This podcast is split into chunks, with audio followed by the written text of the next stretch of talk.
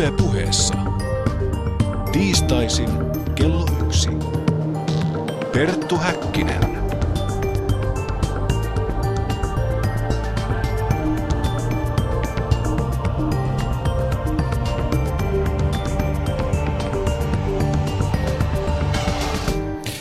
Oikein voitokasta päivää lämpimästi tervetuloa tämän viikkoisen päänavauksemme pariin.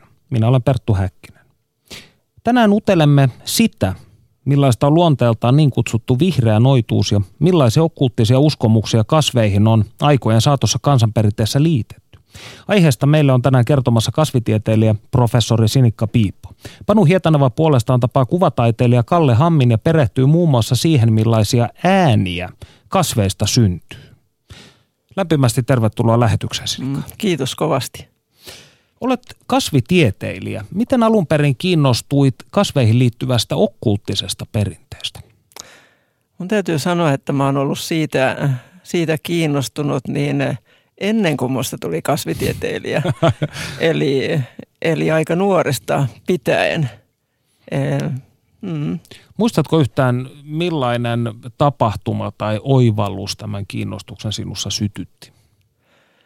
Äh, tuo, onkin, tuo onkin aika paha kysymys, että koska, koska se liittyy ihan tietynlaiseen kokemukseen, niin oikeastaan voisi ehkä puhua henkisestä kokemuksesta, että millä lailla niin mä ää, tajusin yhteyden niin kuin kaikkien elävien olentojen välillä ja, ja myös, tai ylipäätänsä yhteyden elämään. Mm.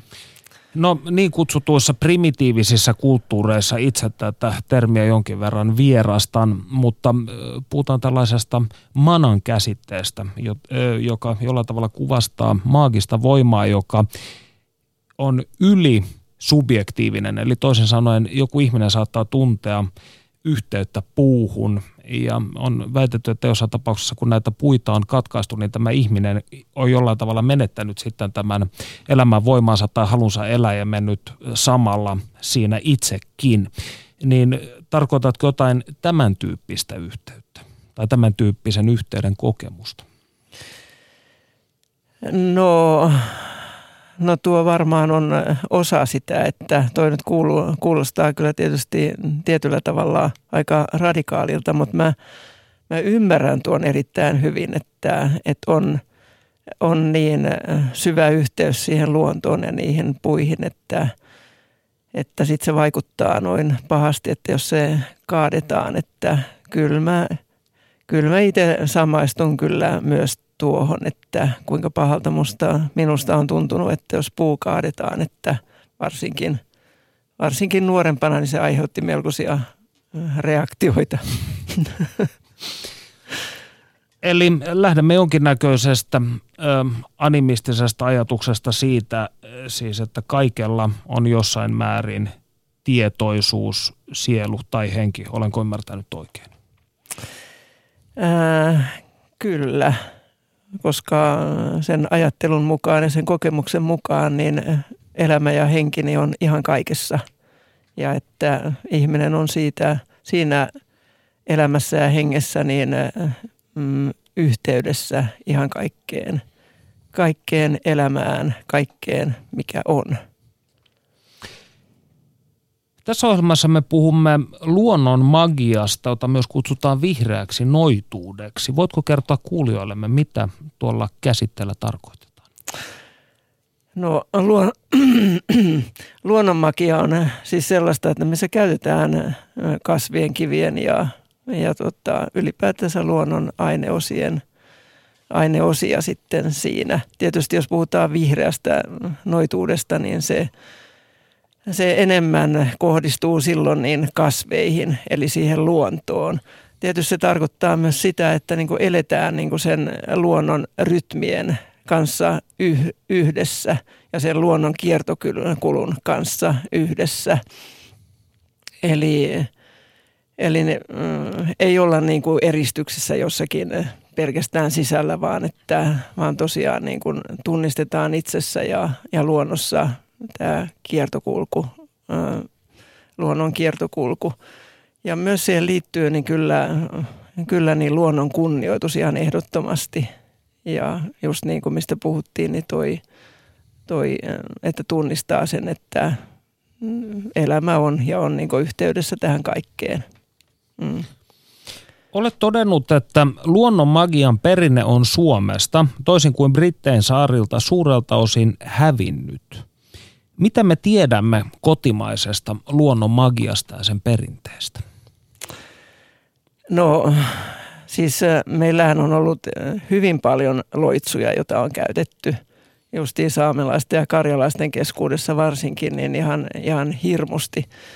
Ja tota, sehän on liittynyt tähän, äh, tähän justiin tähän vuoden kiertokulkuun justiin pyyntiin ja viljelyyn ja kaikkeen ja haltioihin ja, ja tämmöiseen asioihin. Ja tietysti niin on kunnioitettu esimerkiksi niin puita – ehkä paljon enemmän kuin nykyään. Että on ollut siinä pihalla se, se tietty, niin sanotaan joku pitämyspuu, tällainen, että jolle on sitten kerrottu niitä ongelmia ja sitten on käytetty myös parantamiseen, että näitä, näitä puita tietyillä tavoilla ja enteitä on luettu ja tämmöistä, mutta sitten kun rupeaa ajattelemaan, että kuinka moni Suomessa vielä tekee tällaisia asioita, niin, niin silloin sen huomaa, että – ei ehkä kovin moni. Että kyllähän tämä niin kuin, nyt on lähestetty kyllä puita aivan, aivan uudella tavalla niin tässä parin viimeisen vuoden aikana ja metsää ja tämmöistä, mutta, mutta ja sitten tietysti niitä vikkalaisuus ja tämmöinen niin on, on noussut kyllä Suomessa ja, ja heillähän, heillähän vuodenkierto makia kuuluu elämään. No sinä juuri palasit Briteistä matkoilta. Olet tutkinut tämä, tätä Britteen saar, saarten perinnettä ja sitä, mitä se heijastuu nykypäivään. Niin miksi siellä sitten tämä perinne on jollain tavalla ö, elävämpää tai paremmin säilynyt? Mm, mä sanoisin, että, että tällaiset asiat on jostain syystä niin hyväksytympiä muissa maissa – ja se koskee itse asiassa näitä tiettyjä parantamiskeinoja myös. Että jossain Keski-Euroopassa ja myös Britteen saarilla niin eri parantamistavat niin on hyväksyttyjä, mutta meillä, meillä käytetään tätä rationaalista ajattelua ehkä, tai jätän pois ihan tämän ehkä-sanan, että käytetään siis enemmän. Ja, ja tuumataan vaan, että on, niin kuin, on jo niin kuin pois – tästä maailmasta oikeastaan niin kuin nämä asiat, mutta se vaan tuntuu olevan hyväksytympää ja siellä.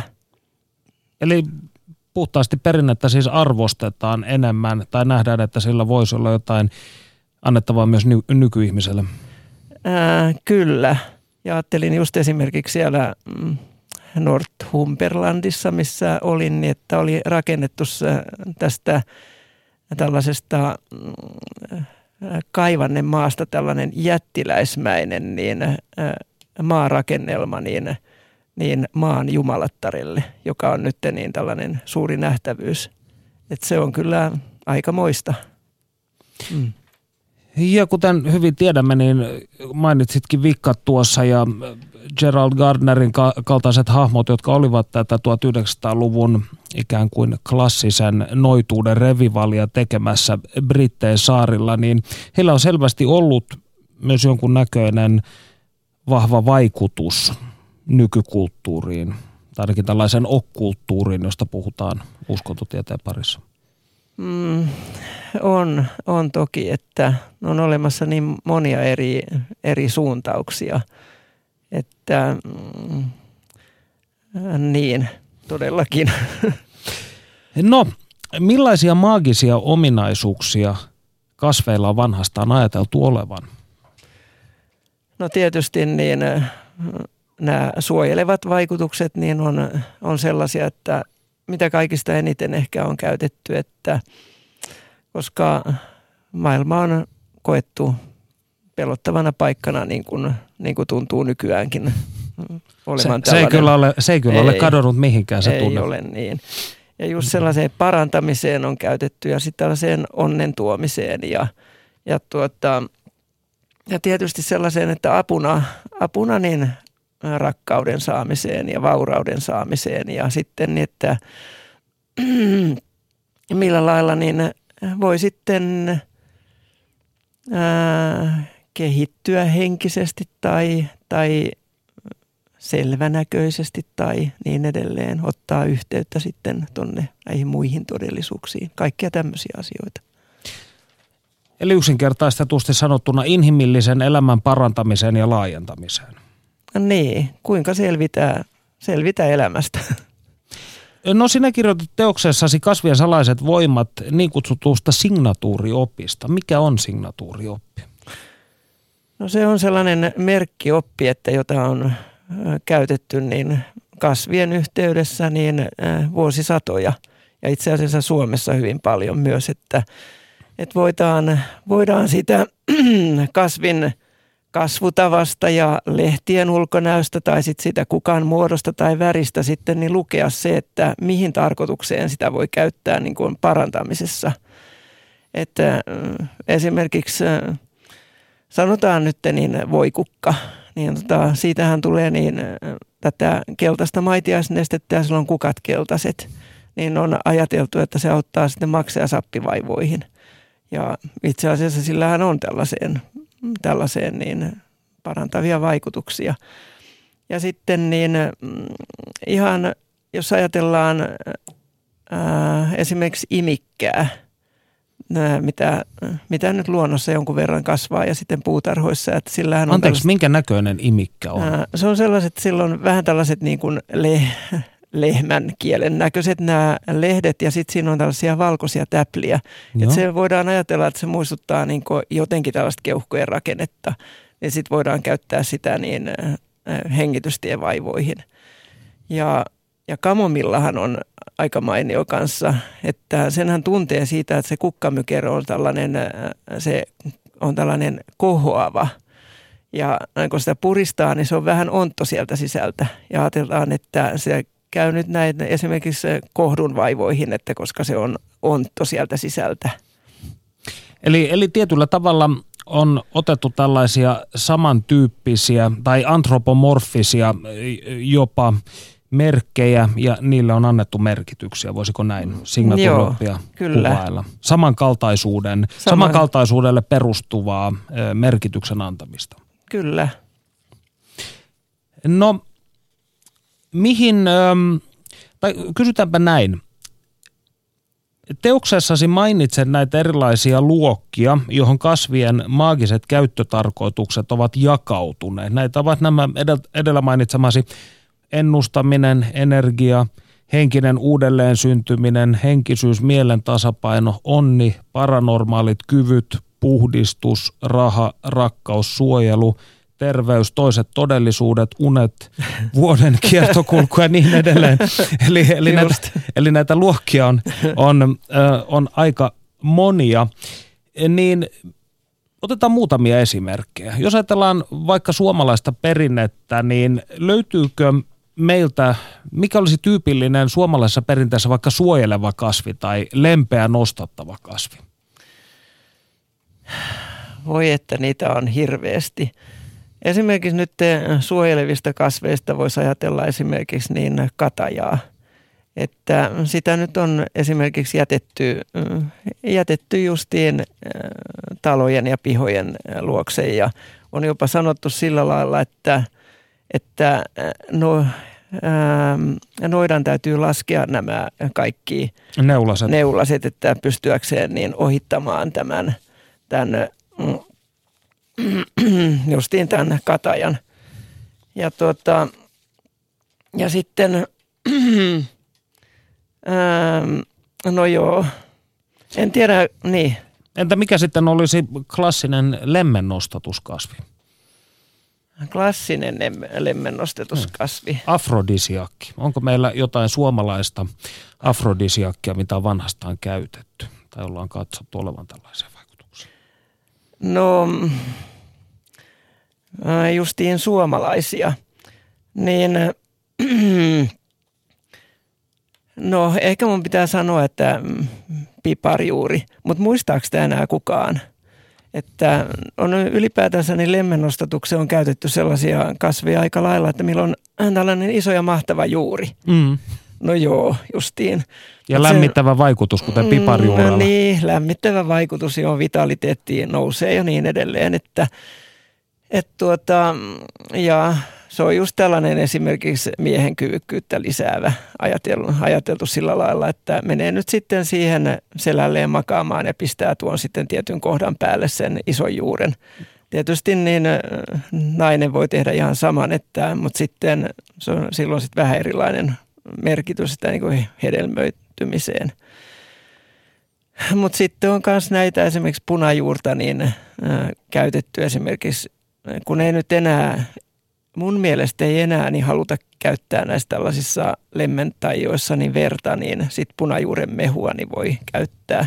Nämähän tarvitsee kaikki sitä omaa mieltä ja sitä oman mielen voimaa, että visualisoi, että nämä ylipäätänsä niin kuin tehoaa. Ja tota, no sinne tuu ruusun terälehdet. Kuka ei sitä tietäisi Mm.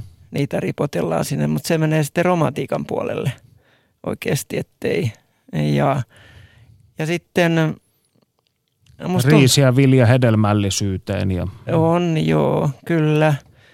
Ja sitten on tällainen, että mä en tiedä kuinka moni enää tietää sitä valeriaanaa, että kun sitä aina sanotaan sitten, että sillä houkutellaan kissoja ja siis virmajuurta. Joo, valeriana eli virmajuurta, kissoja ja rottia ynnä muuta ja sitten äh, samoin myös miehiä. Että se tuoksu tai kiinnitetään itteensä niin jonnekin vaatteisiin tämä valerianan juuri ja sitten ajatellaan, että se mies sitten juoksee perässä, että samalla lailla kuin nämä, nämä rotat ja kissat. että kaikkea Kaunis on. mieleyhtymä. Todella. No, otetaan vielä yksi esimerkki tästä aivan läheltä. Millaisia ominaisuuksia ja symboliikkaa kansalliskukkaamme kieloon on tavattu liittää? No kielohan on sellainen äh, puhdas kasvi ja tota, mm, se, jos pitäisi sanoa just tällaiset, että, että mikä on niin tällainen äh, valkoisen ja pyhän ja kaiken hyvän kasvi, niin se on sitten se kielo. Et se liittyy tällaiseen niin kuin neitseelliseen hedelmöity, äh, hedelmöitykseen ja vaatimattomuuteen ja nöyryyteen, että jollain lailla tämä jotenkin kolahtaa vähän tähän suomalaisuuteen, tämä tällainen nöyryys ja vaatimattomuus ja ynnä muuta. Niin tota, se lisää onnellisuutta. Se niin kohottaa sitä masentuneen mielialaa, taas kolahtaa tähän suomalaisuuteen, että ja se on tällainen niin kevään symboli, Mm. että mm, just voisi ajatella, että se liittyy jotenkin sitten tähän kanssa tähän vuoden kiertoon, että koska se on siihen kevään symboli. Uusi elämä Niin, uhkeaa. uusi elämä, uusi kaunis, uusi toivo. Mm. Mm. kielo vähän tällainen niin kuin kotimainen versio lootukselle sitten aloin tässä juuri pohtia, mutta se saattaa olla hivenen kaukaa haettua. Niin, tai sitten niin jollekin orapihlajan kukille. Vähän tulee mieleen, niin kuin Britanniassa, niin on just orapihlajan kukat on vähän vastaava. Mm. Studiossa siis Perttu Häkkinen ja kasvitieteilijä Sinikka Piipo. Keskustelemme vihreästä noituudesta ja luonnon magiasta. Tässä vaiheessa kuitenkin hypätkäämme Panu Hietanevan kyytiin. Hän nimittäin tapaa kuvataiteilija Kalle Hammin ja perehtyy siihen, millaisia ääniä kasveista syntyy. Perttu Häkkinen.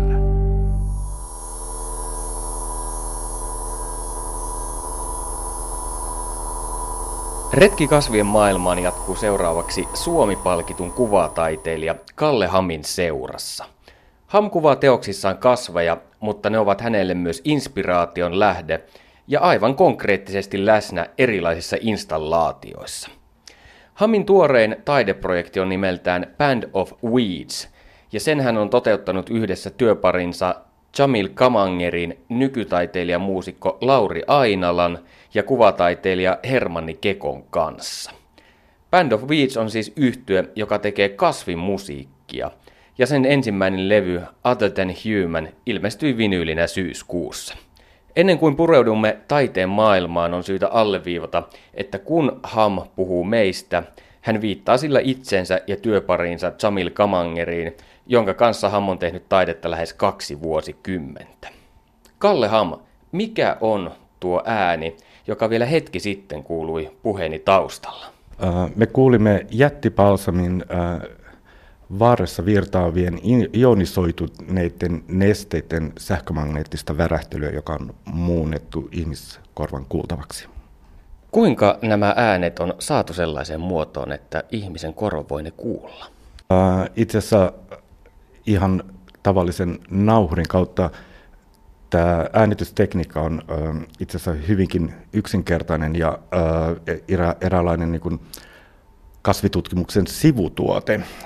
Alun perin tämä äänitystapa on ollut tällaisten kasvitieteilijöiden, ne on tutkineet kasvien nesteiden sähköjohtavuutta ja sen sijaan, että sitten kun nämä sensorit tai klipit, jotka kiinnitetään kasvin varteen, jolla mitataan tätä sähkön johtavuutta ja niin, että kun tämä volttimittari itse asiassa korvataan nauhurilla, niin, ja sitten äänitystasoja säätelemällä haetaan sieltä, niin ne itse asiassa kuuluu ihan siitä niin kuulokkeilla, että niitä ei edes kauheasti tarvii muut, ö, kauheasti niin muunellakaan sen kummemmin, että enemmän niin löytää, ne, löytää ne ja ottaa ne käyttöön. Eli toisin sanoen nämä äänet ovat läsnä kasveissa ja ihmisen pitää vain oikealla metodeilla ne onkia sieltä esiin. Äh, ky- kyllä, joo. Äh, sehän on tämmöistä herkistymistä tietyllä tavalla, että yleensä ajattelee, että kasvit tuottaa jotain muutakin ääntä kuin lehtien havinaa.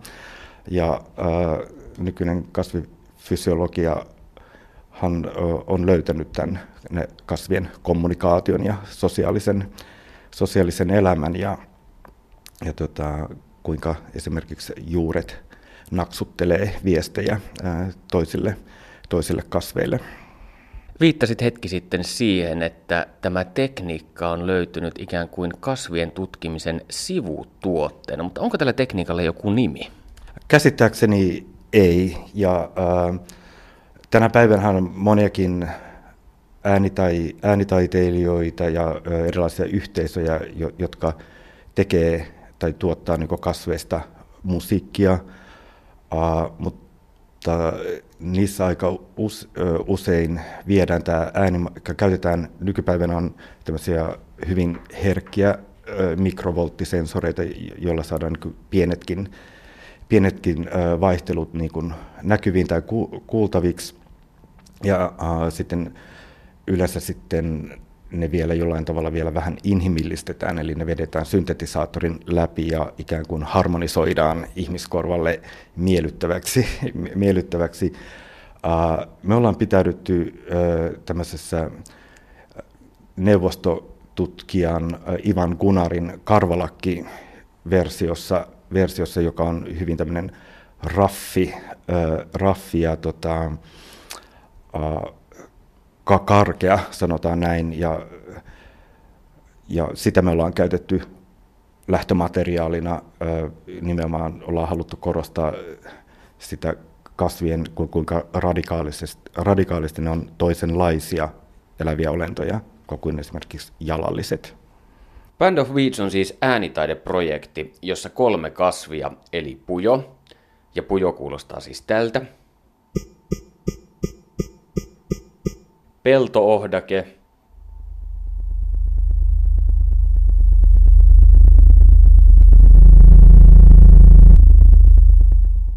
ja hevon hierakka.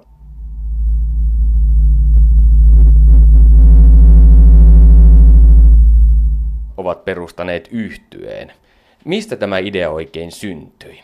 Uh, no, me ollaan käytetty kasveja toiseuden vertauskuvana jo aikaisemmissa näissä kasviaiheisissa teoksissamme ja rikkaruohot oli sillä tavoin niin kuin hyvin otollinen lähtökohta, koska jo te- termi rikka kasvit on hyvin antroposentrinen käsite. Sehän on rikkakasvit on kasveja, jotka ihmisen mielestä kasvaa väärässä paikassa tai paikassa, jossa ihminen ei haluaisi niiden kasvavan. Kasvithan itse eivät luokittele itseään sen enempää rikkakasveiksi vaan, tai muunlaiseksi kasveiksi, jolloin tämä rikkakasvin, rikkakasvien ottaminen niin kun bändin jäseniksi, niin siinä nimenomaan korostuu taas tämä vertauskuva tähän toi, toiseuteen.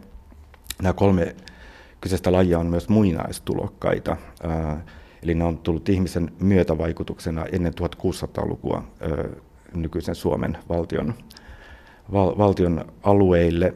Tähän Band of Beatsiin liittyy tämmöinen, itse asiassa kaksi matkata, matkatarinaa, paralleelia matkatarinaa. Toinen alkaa Afrikasta, jossa ruvetaan orjia, orjia tota, siirtämään Etelä-Amerikkaan ja Pohjois-Amerikkaan plantaaselle töihin. Sen huippuhan oli 1600-1700-luvulla, eli samoihin aikoihin kuin nämä muinaistulokkaat. Muinaistulokaslajit on tullut Suomeen. Siellä on mustia,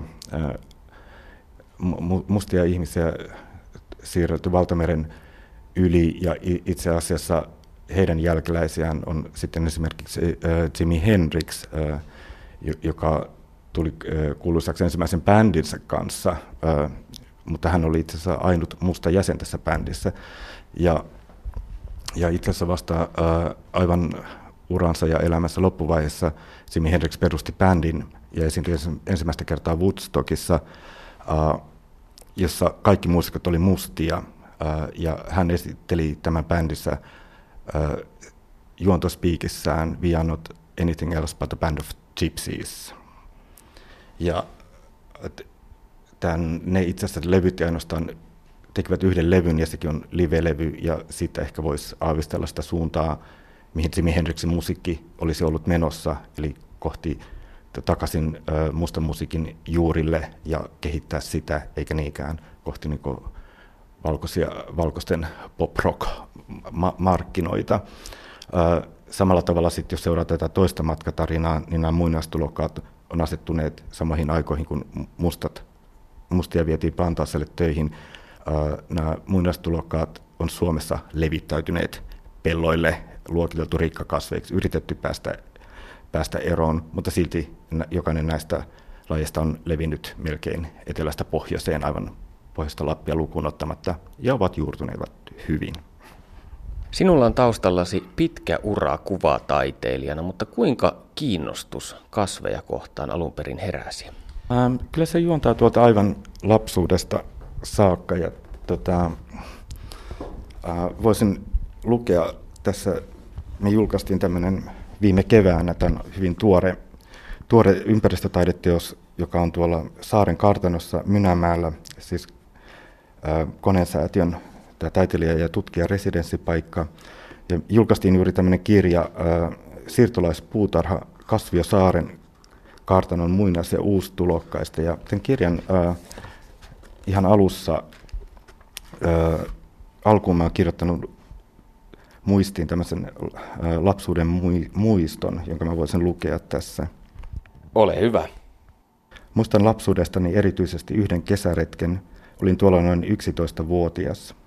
Kävelin pienarta pitkin ja katselin niityllä kukkivia kasveja. Kiinnitin huomiota tiettyyn koiranputkeen ja pysähdyin, aivan kuin se olisi tunnustellut minua. Välillemme syntyi yhteys. Samalla tapahtui jonkinasteinen sulautuminen. Minä tiesin, miltä koiranputkesta tuntuu olla olemassa, ja hän tiesi minusta. Eli te ikään kuin löysitte toisen. Syntyi yhteys. Sitä on hyvin vaikea sitten analysoida, että minkälainen tämä yhteys, miten se tapahtuu, mutta ja tämä tunne on niin säilynyt läpi elämän. Ja se on ehkä siellä se taustalla, taustakokemus, pohjakokemus. Kukkamaalaus ei ole kauhean arvostettu.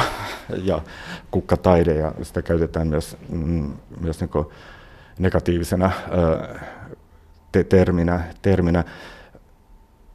Sitten kun jossain vaiheessa taiteellista työskentelyä sitten jollain tavalla halusi ottaa myös niin kuin jollain tavalla haltuun tämän kukkamaala, kukkamaalauksen ja ikään kuin päivittää sen tähän päivään, että, että niidenkin kautta voidaan käsitellä hyvinkin äh, kiinnostavia kysymyksiä. Perttu Häkkinen. Jos unohdamme hetkeksi taiteen ja mietitään kasveja ihan yleisesti, niin mitä ne antavat sinulle arjessa? Ne antaa rauhaa ja jollain tavalla voisi sanoa tilaa, tilaa, tilaa ajatuksille. Ei niinkään nehän tietyllä tavalla myös vie fyysistä tila, tilaa, mutta puhun ehkä enemmän tämmöistä niin henkisestä tilasta. jotakin sellaista, mikä ei ole niin sanoin tavoitettavissa ehkä ollenkaan. niin kuin tuossa äsken lukemassa lapsuuden muistossa, niin se on tunne yhteydestä, mutta sitä on hirveän vaikea pukea sanoiksi tai selittää, että mistä siinä, mistä siinä on kysymys.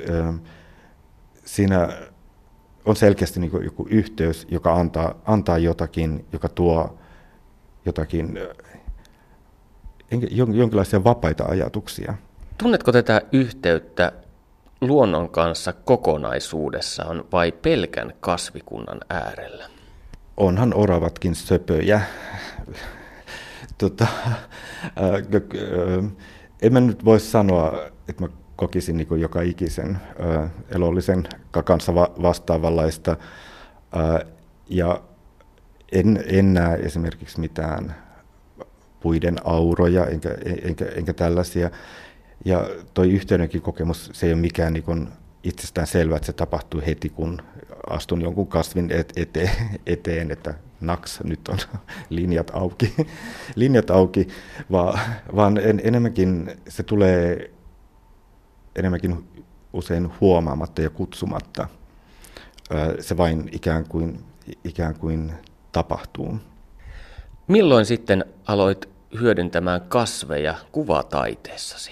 Siinä vaiheessa, kun olin mielestäni saanut karistettua viimeisetkin opit, mitä minulle opetettiin taidekoulussa. Eli rupesin tekemään just sitä, mitä itseäni huvittaa. Ja milloin tämä tapahtui? Tämä tapahtui tuossa 90-luvun loppupuoliskolla 2000-luvun alussa. Joo. Millainen oli ensimmäinen projektisi kasvien parissa?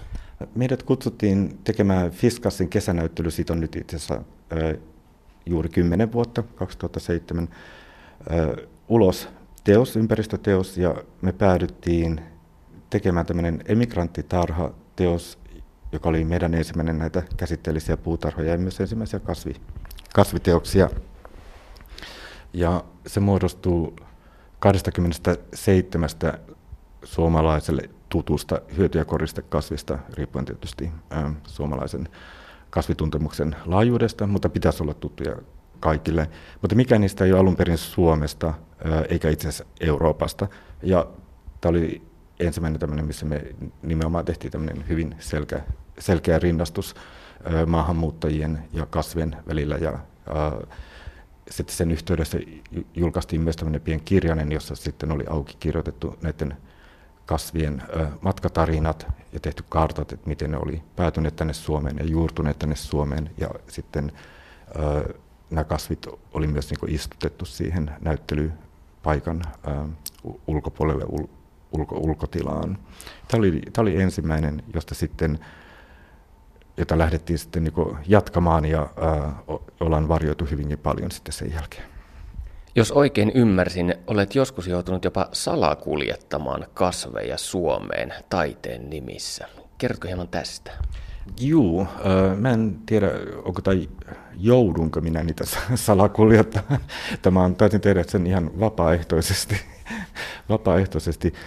Meidän yksi näitä puutarhoja oli, oli ja on edelleenkin paperittomien puutarha, jossa me ollaan nimenomaan EU-alueen ulkopuolelta tuotu kasvin siemeniä, pistokkaita, taimia EU-alueen ulkopuolelta EU-alueelle. Ja tässä meitä niin kiinnosti hyvin paljon se vertailla tämmöistä maahanmuuttokriittistä retoriikkaa sitten siihen kielen ja puhetapaan, miten puhutaan esimerkiksi näistä haitallisista vieraslajeista. Ja EU-alueen ulkopuolelta ei saa tuoda kuin 20 kappaletta leikkokukkia ja kaikki elävät kasvit pitäisi jättää kasvitarkastu, ikään kuin karanteeniin ja tehdä niille terveystarkastus ja saada paperit. E, eli, ja käytännössä tämä tarkoittaa esimerkiksi, jos meitä juna, junalla Pietariin, niin rajan Suomi-Venäjän rajan kohdalla sun pitäisi nyppiä tomaatista siemenet pois ja heittää ne pois, että niitä ei saisi viedä niin rajan yli. Mutta kaikki puutarhaharrastajat ja kasviharrastajat on kautta aikojen keränneet näitä pieniä pistokkaita ja tuoneet povitaskussaan. Ei tee välttämättä niin tätä meidän salakuljetusta yhtään sen oikeutetummaksi, oikeutetummaksi mutta, mutta joka tapauksessa näin, näin me saatiin aika herkullinen tämmöinen rinnastus paperittomiin ja sitten näiden kasvien vaeltamisen ja kulkemisen välille. Mikä on sinun mielestäsi kaikkein kaunein kasvi? Oh, no tämä on samanlainen kysymys, kysymys kuin, että mikä on lempivärisi. Se vaihtelee. vaihtelee, että jos kysyy tänään, niin voisin sanoa, ensimmäisenä tulee mieleen vaikka kevätesikko. Älä kysy miksi. Ja tota, jos kysyt, olisit kysynyt toissapäivänä, niin ehkä olisi ollut koiranruusu ei, ei varsinaisesti ole mitään semmoisia, semmoista lempi, lempikasvia. Kaikilla on niin omat kiinnostavat piirteensä ja puolensa ja jokainen on niin kiinnostava omalla tavallaan. Kysymys on enemmänkin sitten, että jos hakee materiaalia ikään kuin teoksen, jota tekee, niin sitä itse asiassa etsii, etsii tietyn tyyppisiä kasvia tai jo, joilla on tiettyjä ominaisuuksia ominaisuuksia. Voisi enemmänkin sanoa, että eri aikoina on kiinnostunut erilaisista kasveista. Kaikki ne on yhtä rakkaita. Minä jatkan vielä vaikeiden kysymyksien linjalla. Mikä kasvi kuulostaa kaikkein kauneimmalta? Tähän mennessä kerätystä materiaalista itseni viehättää hyvin paljon Morsius harso.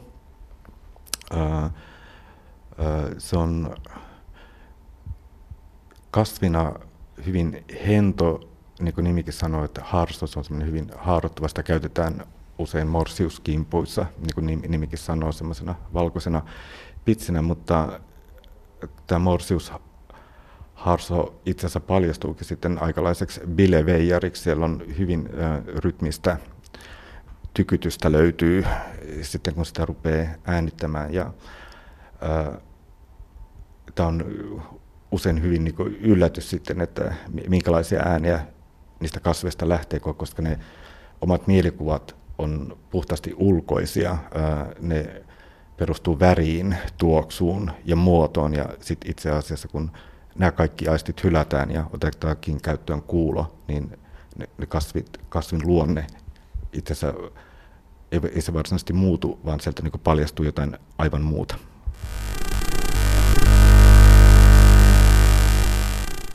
Perttu Häkkinen.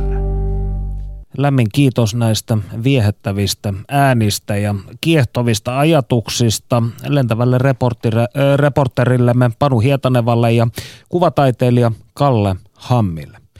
Me jatkamme täällä studiossa kasvitieteilijä Sinikka Piipon kanssa keskustelua kasveihin liitetyistä okkulttisista ajatuksista ja merkityksistä – No Sinikka, länsimaisessa esoteerisessa peri, perinteessä keskeistä osa on näytellyt aina oppi vastaavuuksista. Niin miten eri planeetat, elementit ja kasvit oikein niveltyvät toisiinsa?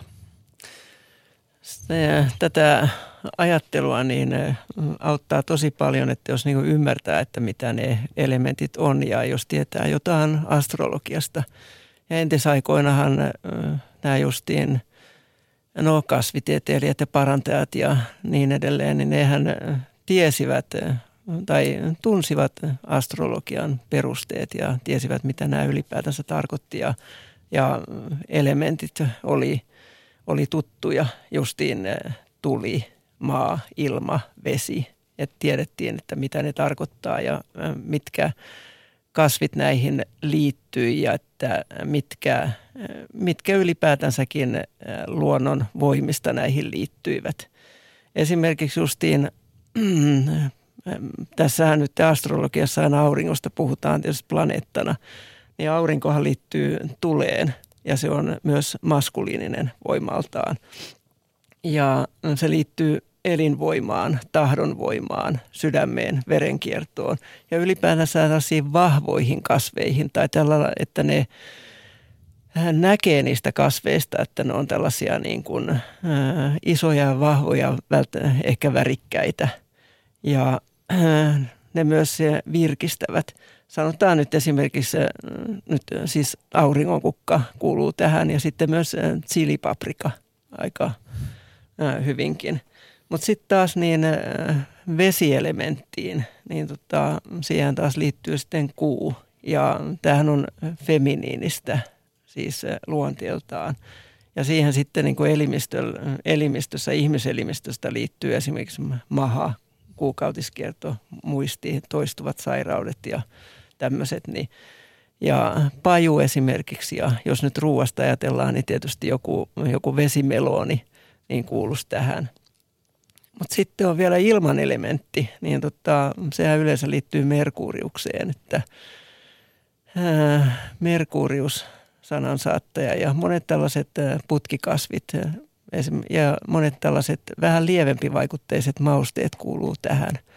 Ja esimerkiksi just tilli ja hermostoon vaikuttavat kasvit, esimerkiksi valeriaana kanssa kuuluu tähän. Ja yleensä nämä on kanssa luonteeltaan maskuliinisia kasveja. Mutta sitten, sitten on vielä tämä maa, maa-elementti, ja sehän on siis feminiinistä vaikutuksiltaan tai olemukseltaan. Että taivas on siis, kuuluu maskuliinisuuteen ja sitten niin maa feminiinisyyteen. Niin tuskin muuten puhuttaisiin äiti Ei. maasta tai Gaiasta. Ei. Ja tota, Saturnus liittyy kaikkiin rakenteisiin ja justiin ihmisillä luustoon, hampaisiin ja tämmöiseen. Että, ja jos ottaa esimerkiksi kasvin, niin on rohtoraunioyrtti. Niin tota, ja se on just sellainen, mitä on perinteisesti käytetty ja yhä käytetään esimerkiksi kaikkiin murtumiin. Ajatellaan, että luumurtuvatkin, niin paranee sitten sillä rohtoraunioyrtillä. Ja sitten jos käytetään näitä esimerkiksi maakasveja, niin tota, usein tällaisia justiin vaurauteen, hedelmällisyyteen ja sitten sen ihmisen maaduttamiseen, että se ei niin kuin hötkyile tuolla jossakin liikaa, että, että sillä olisi jalat maassa – ja sitten taas nämä tulikasveja sitten niin voiman ja rohkeuden antamiseen esimerkiksi. Ja sitten nuo ilmankasveja, niin tietysti, tietysti se tuo mm, tällaista mm, ajatuksia ja, ja ehkä tällaista niin kuin mielenvoimaa ja ennustuskykyä ja tämmöisiä. Ja sitten vesikasvit, niin ne mm, unia – unia ja sitten tämmöistä syvempää Ali, alitajunnan Nimenomaan just aluetta. alitajuntaan. Joo. Että tämmöisiä on niissä. Ja, tota, ja kyllähän ihan selvästi niin pystytään erottamaan näitä feminiinisiä ja maskuliinisia kasveja. Esimerkiksi jos sanotaan joku oikein ultrafeminiininen kasvi, niin voisi sanoa, että poimulehti. Että, että tota, mitä käytetään justiin sellaisiin, että, että se eh, nainen tulee jotenkin vielä naisellisemmaksi ja tajuaa sen oman, oman viehätysvoimansa ja tämmöisen. Ja, ja tota, maskuliinisia kasveja esimerkiksi, jos ajattelee, että vaikkapa nyt otetaan nokkonen, että vahva, vahva suojeleva kasvi – Minua jäi tuo kiinnostamaan, että kun mainitsit se, että tilli on jollain tavalla ilmaelementtiin ja merkuriukseen vanhastaan yhdistetty, niin mikä siitä sitten tekee tällaisen hermeettisen kasvi, jos näin voidaan sanoa? No sen ajatellaan, että se, se kuitenkin tuo sellaista jotain hyvää tahdonvoimaa, semmoista mm, tietynlaista itseluottamusta, että mm, selviää sitten paremmin, paremmin siitä elämästä. Mun mielestä Feng... Johtuuko se tästä vahvasta, vahvasta mausta, vahvasta tuoksusta myös kun tilli on parhaimmillaan silloin kesällä? Niin... No osahan tietysti on kyllä myös tuota, että ainahan näissä on, tai ei nyt aina, mutta usein on sitten ihan tämä tällainen tämmöinen niiden ää, oikeakin vaikutus siinä mukana. Mutta sitten sitten niin on myös, täytyy ottaa tähän nyt se puoli, että, että kun keskittyy näihin kasveihin, niin pystyy tietyllä tavalla niin kuin, ymmärtämään niiden luonteen.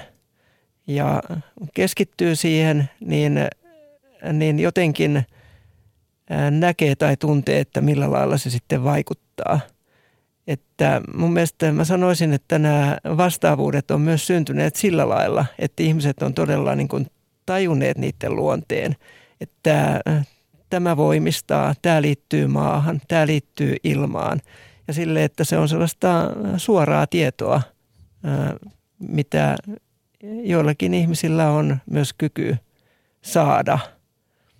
Mm. Eli jonkunnäkö, puhut jonkunnäköisestä intuitiosta. Niin. Joo, kyllä. Intuitioon se kyllä voidaan sanoa menevän. Kirjoitat teoksessasi kasvien salainen, äh, salaiset voimat seuraavasti. Ihmisen ajattelu vaikuttaa myös kasvien kuntoon. Niin millainen sinun käsityksesi mukaan on ihmisen ja kasvin suhde? No, mm, mä sanon, ensimmäiseksi mä sanoisin tuohon, että, että se saisi olla parempi. että äh, kasveja ei tänä päivänä kunnioiteta riittävästi. Mutta, äh, mutta tietysti ihmisen mieli vaikuttaa kaikkeen, koska, koska äh, mielihän on kaikkialla. Että, ja mitä vahvempi on ihmisen mieli tai sen niin sanotun yksilön mieli, niin sen suurempi vaikutus sillä on siihen ympäröivään maailmaan – mihin kuuluu myös kasvit. Ja, ja äh, niin kuin sanotaan just tästä magiasta, että, että juuri mitään ei tapahdu, että jos ei ole sitä mielen voimaa, jos ei keskity siihen, mitä tekee. Ja jos, äh, jos ajatellaan nyt näitä ihmisiä, että jotka, jotka todella pitävät niistä kasveistansa, niin hehän keskittyvät niihin, niihin kasveihin – ja he toivovat niille hyvää, niin, tota, niin kyllähän se silloin vaikuttaa. Tietysti on olemassa myös näitä ihmisiä, jotka toimii sitten niin kuin yhteydessä luonnon henkien, kautta, niin sitten, sitten se niin kuin vielä lisää tätä, tätä vaikutusta näihin, näihin kasveihin. Ja sellainen, mä sanoisin, että sellainen rakkaus ja ymmärrys justiin näihin, niin se lisää sitä vuorovaikutusta siihen niin kasvien kanssa – parantaa yhteiseloa. Kyllä. No, sinä kirjoitat teoksesi alkusanoissa sellaiset ajatukset, että magia kuuluu eiliseen ja vain rationaalisella mielellä ja tieteellä on merkitystä, ovat hyvin yksiulotteisia. Niin miten tiedeyhteisö on vuosien varrella suhtautunut sinun ajatuksiisi, kun sinähän olet tällainen kahden maailman kansalainen? Äh, siinä on taas, taas hyväkin kysymys tässä, että – Äh, sitä todellakin on ollut niin kahden maailman kansalainen niin koko, koko ikänsä. Ja se ei aina ole ollut helppoa. Ja tiedemaailmassa on niitä joitakin ihmisiä, että, jotka jakaa näitä ajatuksia tai kokee elämää samalla lailla. Mutta, mutta sitä ei yleensä niin ajatella suotavana. Ja sen takia niin se pidetään salassa. Useimmiten se pidetään salassa. Ja tota, sanoisin, että mm, näin yleisesti ottaen niin suhtautuminen on ollut aika nihkeää. Miten se on sitten näkynyt, tämä nihkeys tai hankaus? No kyllä siitä on sanottu suoraan tai kirjoitettu suoraan ja sellainen tietynlainen asenne, asenne tulee sitten – et tuota, kyllähän sitä helposti joutuu sellaiselle äh, sivuraiteelle, ettei ehkä oteta välttämättä aivan yhtä vakavasti kuin sellaista, että joka elää ihan täysin rationaalisessa maailmassa. Eli sinua tiedemaailmassa pidetään siis vaikeana, tai siis vaikea on väärä sana, mutta epäilyttävänä näiden äh, mielipiteidesi takia. Mm, ehkä näin voidaan sanoa. Joo, kyllä. No uskotko, että tulevaisuudessa tämä asenne saattaa jollain tasolla muuttua? Ei siis välttämättä meidän elinaikanamme, mutta joskus tulevaisuudessa. Ähm, kyllä mä uskon, koska, koska kuitenkin tiedehän menee myös eteenpäin äh, näillä omilla aloillansa – just sellaista, että niin kun esimerkiksi ymmärretään mieli eri tavalla ja sitä, että kuinka mieli vaikuttaa ja se havainnointi vaikuttaa siihen, siihen, siihen niin sanotusti ulkoiseen maailmaan. Ja että tällaiset asiat. Ja onhan, onhan se siinäkin mielessä niin ollut tämä muutos justiin, että kun puhutaan metsien parantavista vaikutuksista, puiden, puiden halaus esimerkiksi, niin sehän hyväksytään nykyään. Että kyllä mä muistan sitä, että aikoinaan, että millainen se suhtautuminen oli johonkin tällaiseen, niin puiden halaamiseen, niin sitä joutui johonkin ihmekastiin, mutta nykyään, nykyään mä sanoisin, että, että se on aivan hyväksyttävä asia – niin ainakin siinä siis, jos mennään vähän sivuraiteelle, niin tämä, että meditaatiota ja sen vaikutuksia esimerkiksi, jos magia nyt ajatellaan yleisesti ottaen tietoisuuden uudelleen ohjelmoinnin kautta, niin meditaatiotahan on hyvin paljon tutkittu nykypäivän tieteellisessä tutkimuksessa, mikä myös on ö, kiinnostavaa. Niin, niinpä. Ja tota, kyllähän esimerkiksi tämäkin, jos puhutaan justiin, niin niin sanotusti vihreästä, vihreästä noituudesta, niin siihen liittyy tämmöinen, että koska usein se tarvitsee nimenomaan justiin sitä meditaatiota ja keskittymiskykyä ja niin edelleen, että, että mm, ei se, jos huitelee tuolla niin pääpilvissä eikä niin kuin ajattele näitä ollenkaan, niin eihän se, ei se toimi. Teoksessasi kirjoitat myös, että kasveja voi käyttää mielen voimien kehittämiseen monin tavoin. Mitä tällä tarkoitat? No riippuu siitä, että miten nyt te ajatellaan niistä mielen voimista, että, että tuota, tietysti koska moni, moni näistä kasveista niin esimerkiksi parantaa muistia tai keskittymiskykyä tai, tai rauhoittaa rauhoittaa, poistaa stressiä ja kaikkea tämmöistä, niin, niin varmasti vaikuttaa kyllä sitten niin positiivisesti just näihin mielenvoimiin. Ja, ja jotkut tuo unta esimerkiksi, niin sit voi ajatella esimerkiksi, että ää, mm, unen näköön sitten, ää, sitten niin voi käyttää ja, ja tuota, mm, No sitten jos mennään ihan, tämä nyt ei ollut oikeastaan edes magiaa tämä, että koska ne vaikuttaa, vaikuttaa ihan tällä lailla niiden koostumuksen ja haihtuvien öljyjen ja muiden, muiden, ää, muiden perusteella. Mutta, mutta sittenhän on näitä justiin jotain salvia ja pajua ja siis pujoa, mitä mm. sitten voi käyttää just näihin, että Psykoaktiiveja. Niin, on psykoaktiivisia, että millä sitten voi voi päästä näihin niin kuin muihin todellisuuksiin ja, ja niin. Mm. No missä vaiheessa eh, kasvien puhtaasti lääkinnällinen käyttö alkoi erkaantua tällaisesta holistisesta maagisesta käytöstä? Tiedetäänkö sitä? No kyllä oikeastaan, että no siinä vaiheessa kun alettiin enemmän tutkia kemiaa ja tämmöistä, niin alettiin sitten uskoa siihen, että, että se riittää. Riittää se, että kun aina vaan lisää saadaan tietää tästä, että mitä nämä kasvit niin sisältää ja että ja, mm, se siirtyi siihen rationaaliselle puolelle. Että sehän oli jotain siinä jo 1700-luvun mm, lopussa alkoi siirtyä tähän ja viimeistään 1800-luvulla. Että kyllähän esimerkiksi se Lönnruut, niin oli aivan sitä mieltä, että me tarvitaan parantamiseen niin sekä, sekä tätä kumpaakin puolta, että puhuttiin justiin tästä päivä, päiväpuolen tiedosta, että mikä on tämä tieto, tieto esimerkiksi, jos puhutaan justiin kasveilla parantamisesta, fytoterapiasta, että tiedetään, että tämä, mm, nämä perusteet ja että mitä nämä sisältää. Ja sitten on se yöpuolen tieto, justiin tämä magia ja justiin tämä, mistä nyt tässä on puhuttu, että ymmärtää sen kasvin, kasvin myös sitten toisella tavalla. Mutta, mutta mm, siitä se nyt on sitten vähentynyt ja vähentynyt oikeastaan. No maissin ja riisin symboliikanhan tuntevat lähes kaikki, mutta millaisia kaikuja luonnonmagiasta on jäänyt tähän rationaaliseen ja sekulaariin yhteiskuntaamme ja sen tapoihin ja käytänteisiin?